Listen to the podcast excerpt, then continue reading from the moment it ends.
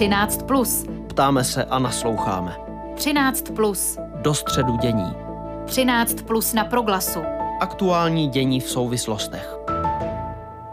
Po druhé v novém roce vás zdravíme u pořadu 13+. Dnes budeme mluvit o letošních výzvách pro tuzemské školství a možné eskalaci konfliktu mezi Ukrajinou a Ruskem. K poslechu zve Aneška Jakubcová. Nový rok 2022. Závěr prvního pololetí školního a prvního semestru akademického roku. Nová vláda a nový ministr školství, staré problémy nejen vyplývající z pandemie koronaviru.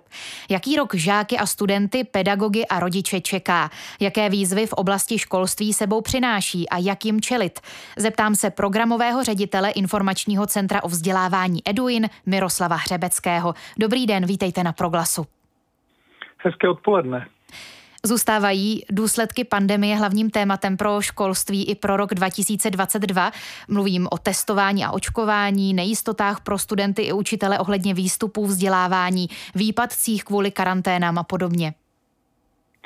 Tak zcela pochopitelně v podstatě eh, děti i učitelé se vrátili do školy po jedné z dalších vln v očekávání ještě té další s Omikronem, s velkým otazníkem, eh, takže je jasné, že teď ředitelé škol eh, hnedka od včerejška řešili vlnu testování, řeší se, jakým způsobem to bude logisticky zabezpečeno do budoucna, takže to jsou takové provozní problémy, na které už si možná let, který ředitel zvykl, byť, byť si na ně zoufá, učitelé a žáci v podstatě pokračují těch trablích, které se tahnou již druhým rokem, to je v nějakých eh, navalu, navalujících se eh, problémech s distanční výukou, eh, možná trošku už mnozí ztrácejí motivaci, protože nevidí to světlo na konci tunelu, nevidí to, že by se všichni úplně sešli v té škole, protože pořád se nám občas někdo odebírá do karantény, někdo se vrací, každý je na tom úplně jinak. Ale na druhou stranu si školy i žáci na co z toho nejen zvykli, ale i mnohé se naučili a díky tomu dokáží i tento neblahý stav kompenzovat. Takže v podstatě ten hlavní úkol, který čeká školství eh, v tom následujícím roce je vytěžit maximum z toho, co se naučili eh, z hlediska čelení právě dopadům pandemie a soustředit se především na to, aby identifikovali žáky, kteří potřebují extra pomoc a tu extra pomoc jim dopřáli tak, aby pokud možno sladili uh, svoji úroveň vzdělávání s těmi ostatními. Hmm. Zajímá mě, jestli něco mění možnost očkování, která je teď už rozšířena i na děti. Jednak pro fungování ve školách, co se týče těch opatření um, a taky jestli už máte nějaká data třeba o tom, kolik dětí, jaké procento je proočkováno, kolik se na to chystá.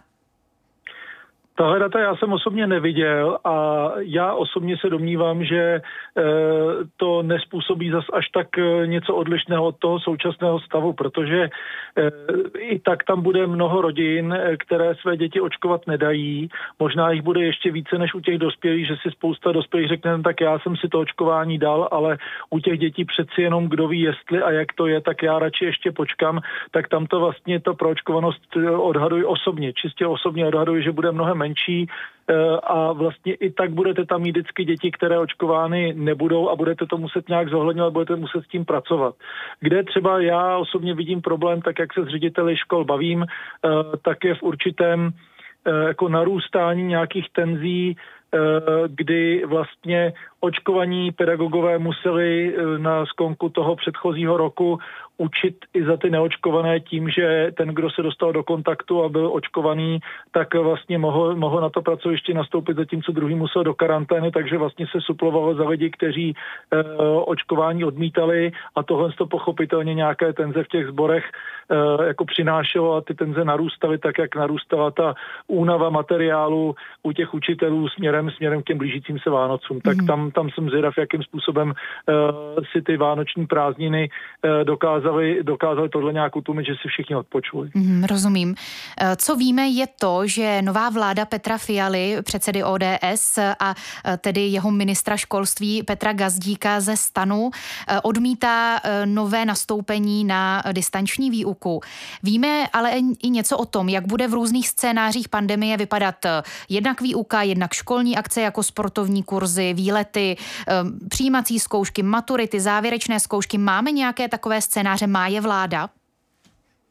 Eh, ty scénáře jsou spíše zatím zadány. Poměrně jako uklidňující je, že eh, se opravdu od počátku začaly řešit, jak jakmile ministr Gazdík dosedl do své ministerské židle, tak začal řešit eh, lyžařské zájezdy, které nás pochopitelně teď leden únor čekají a, a zadal Cermatu, že má připravit strategie, záložní strategie právě pro případ, že by nastalo nějaké větší, větší období distanční výuky, nějaké výpadky, tak jakým způsobem naložit právě s přijímací přijímacími zkouškami a s maturitami.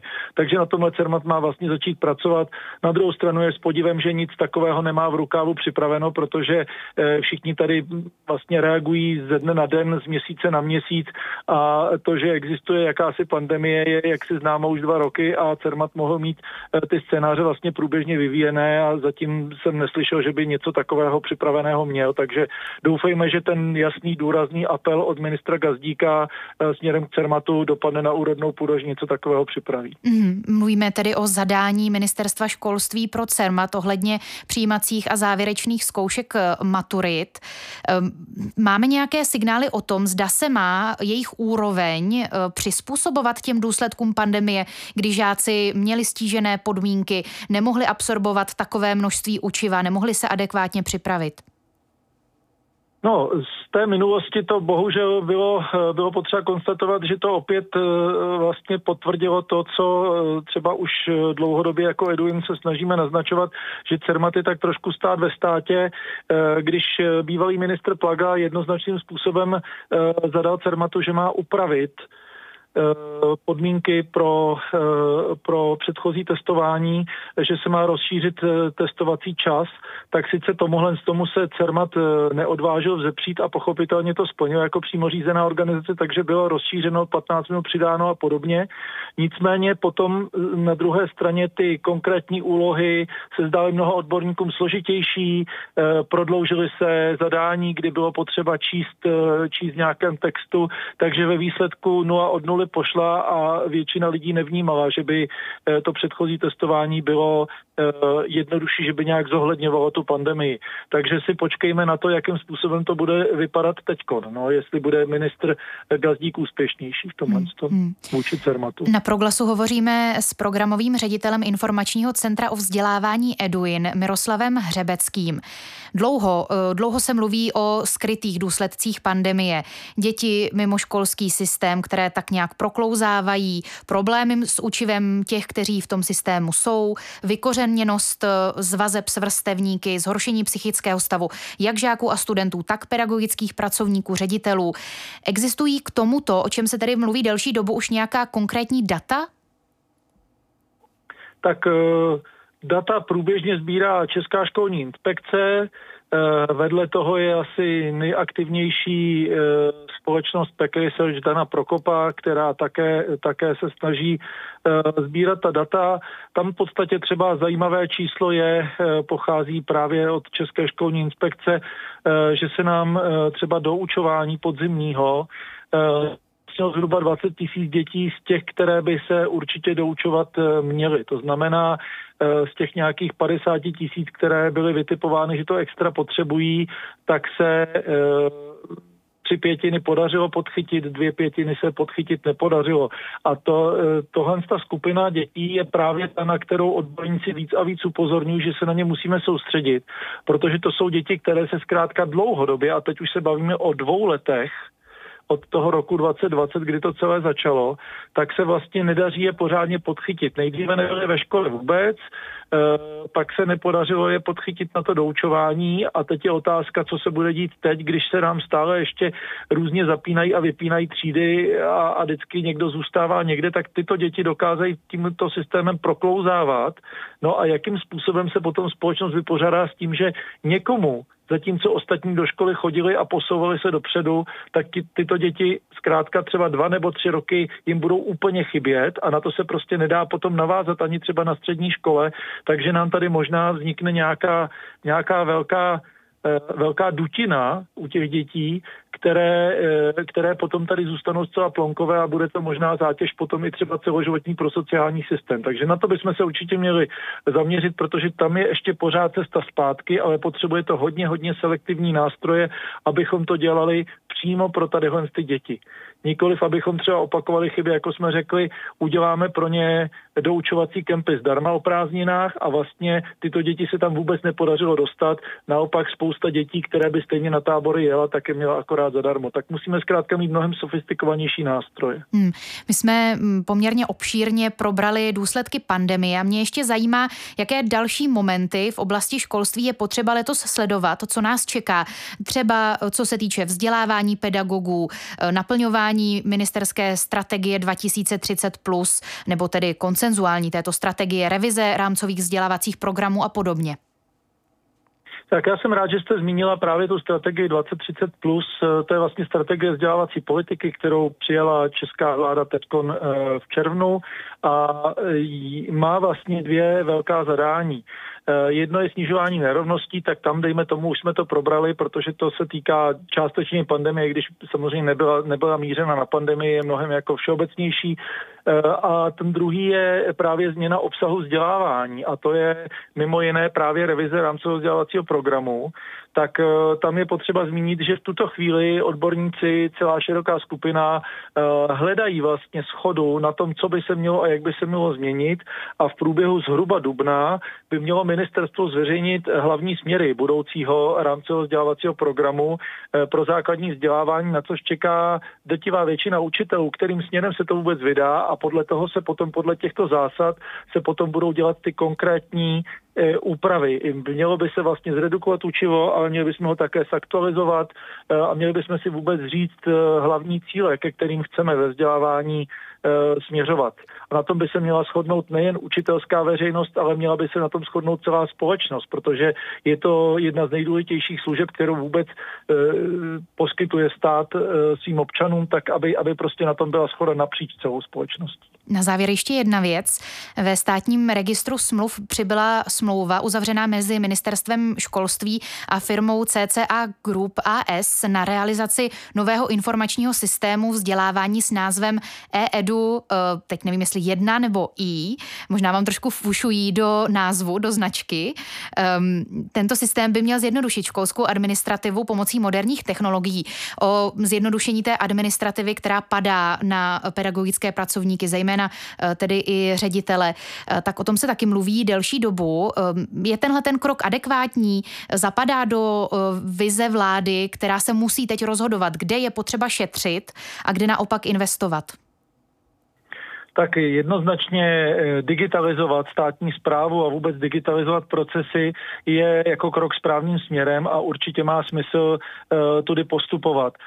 Uh, obecně to vychází vždycky, když to dělá stroj levněji, než když to musí dělat lidé a z tohohle pohledu to určitě nelze spochybňovat. Ta vlastní Eh, to vlastní výběrové řízení, uzavřená smlouva, eh, nejsem schopen hodnotit, eh, jakým způsobem se to bude vyvíjet a jestli to bude krok k správným směrem, protože máme obecně zkušenost, že stát tyhle ty velké zakázky IT neumí zadávat příliš efektivně, většinou vycházejí velmi draho proti jiným, což nechci rovnou nasazovat tady na tu konkrétní smlouvu. Tam bych spíš prostě podotknul, že paralelně běžel Národní plán obnovy, ve kterém Evropská komise komise pro každý členský stát Evropské unie eh, stanovila nějaký povinný podíl, který v tom národním plánu obnovy musí mít digitalizace, tuším, že to bylo snad 20%.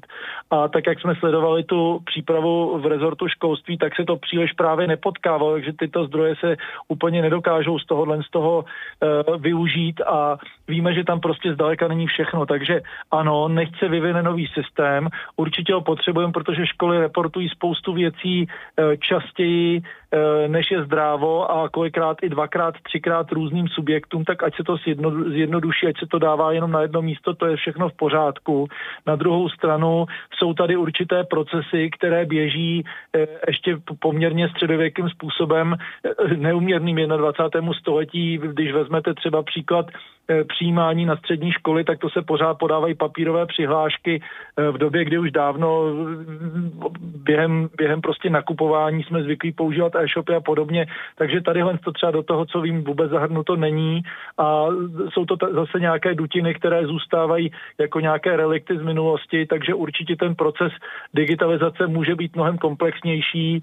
A počkejme si prostě na ty výsledky, jestli to bude nějaké zdravé jádro života schopné, na které si dají navěšovat další moduly. Miroslav Hřebecký, programový ředitel informačního centra o vzdělávání Eduin, byl hostem Proglasu a pořadu 13+. Díky za to, díky za rozhovor. Ať se vám daří. Naslyšenou. 13 plus na Proglasu. Aktuální dění v souvislostech. A hlásíme se s dalším dnešním tématem. Generální tajemník NATO Jens Stoltenberg svolal na příští středu 12. ledna jednání Rady NATO-Rusko.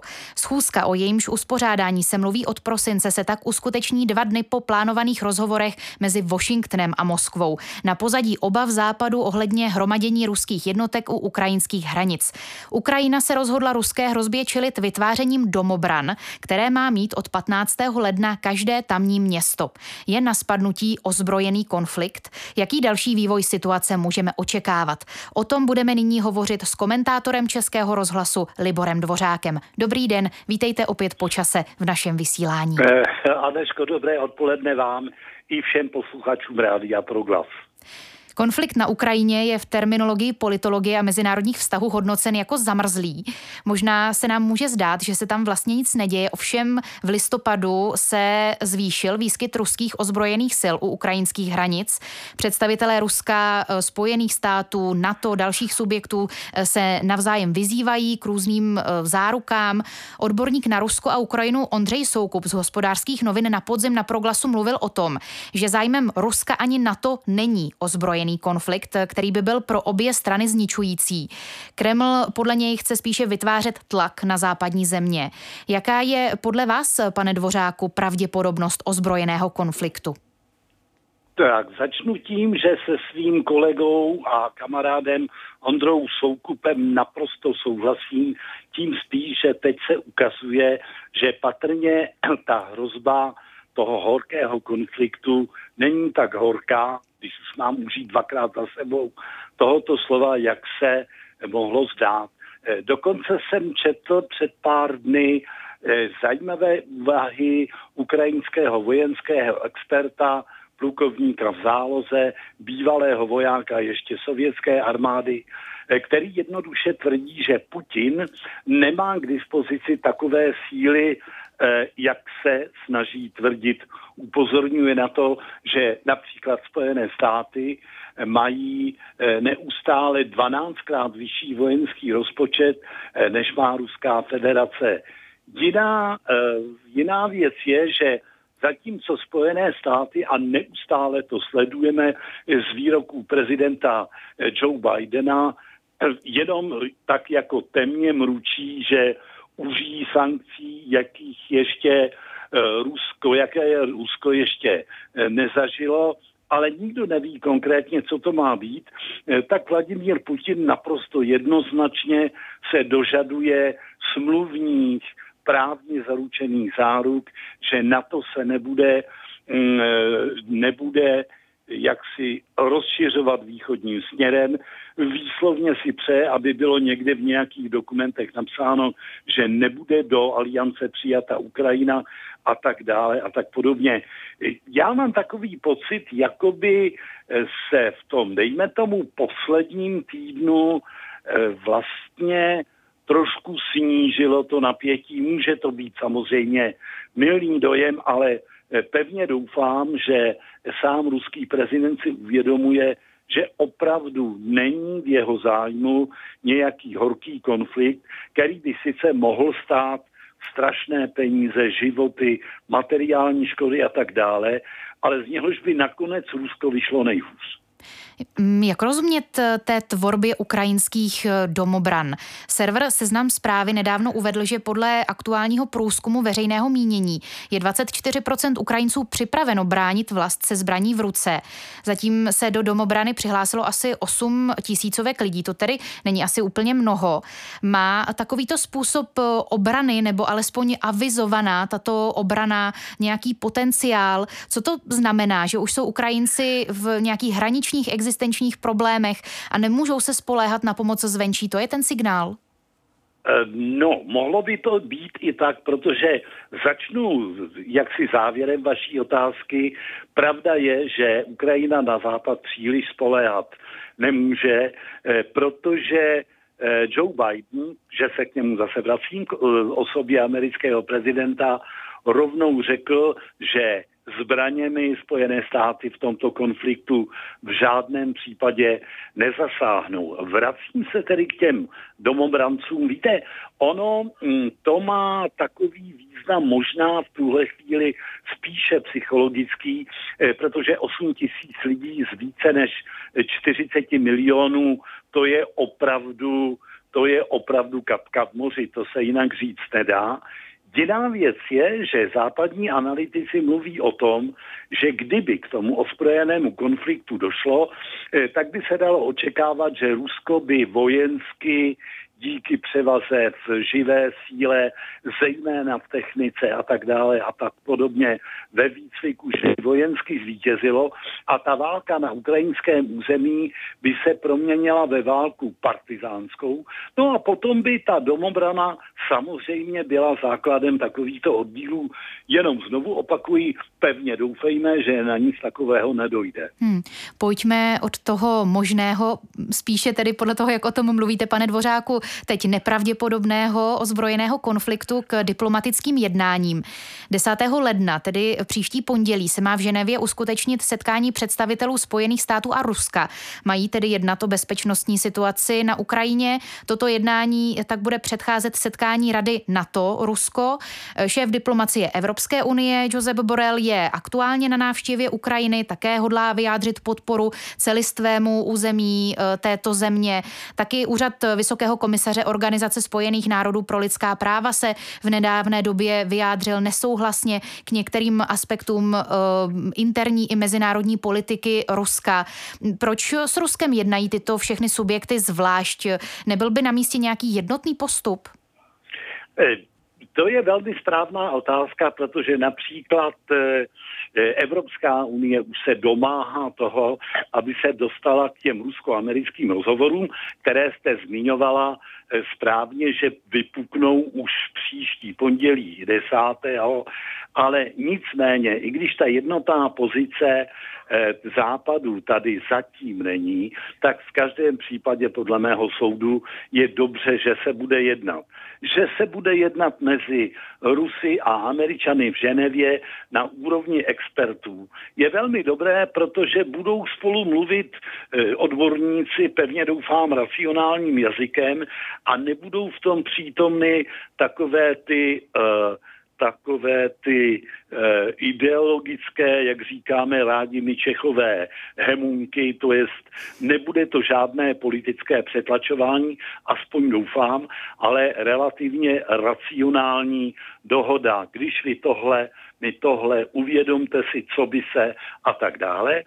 A ještě podstatnější možná v tuto chvíli e, je opravdu to zasedání rady eh, na to Rusko, protože ta v posledních letech docela skomírala a eh, tím, jakou s tou agresivní pozicí Vladimír Putin vlastně dosáhl toho, že právě tento orgán znovu ožil a znovu by mohl na pomoci diplomatickému, nikoli vojenskému řešení tohoto problému. Na závěr se ještě, pane Dvořáku, zeptám, jak vnímáte, um, jak si to, že v Německu se vyměnilo vedení a v čele už nestojí Angela Merklová, jestli je to ztráta pro mezinárodní politiku eh, v této souvislosti ve vztahu uh, k Rusku, protože mnohými byla tedy Angela Merkelová považována za sílu, která nějakým způsobem dokázala Putinovi uh, oponovat. To je docela dobře možné. Angela Merklová byla známá tím, že tím, že sama pocházela z NDR, studovala v Praze a tak dále a tak podobně, uměla rusky, byla schopna se tedy s Putinem domlouvat v jeho mateřštině a obecně měla slabost pro ten východní svět, pro ten postkomunistický, eh, tak samozřejmě to byla její velká výhoda. Na druhé straně dnes ráno jsem zaznamenal na stránce e, ruského vysílání Deutsche Welle velmi zajímavé úvahy o tom, že i nový kancléř Olaf Scholz už připravuje restart rusko-německých vztahů, e, takže uvidíme, co z toho vše povstane. Každopádně je velmi, řekl bych, sympatické a nadějeplné, že ožívá spíše ta diplomatická, eh, diplomatická iniciativa a mírně utichají ty příliš militantní hlasy. Povzbudivá slova, eh, pokud to tak můžu říct, od komentátora Českého rozhlasu Libora Dvořáka na závěr úterního pořadu 13+. Díky za váš čas pro naše vysílání, ať se vám daří. Naslyšenou.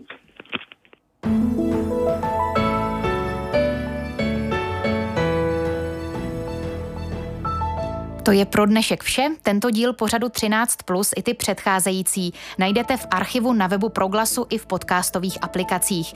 I za Evu Svobodovou, která se podílela na přípravě pořadu se loučí Aneška Jakubcová. Naslyšenou.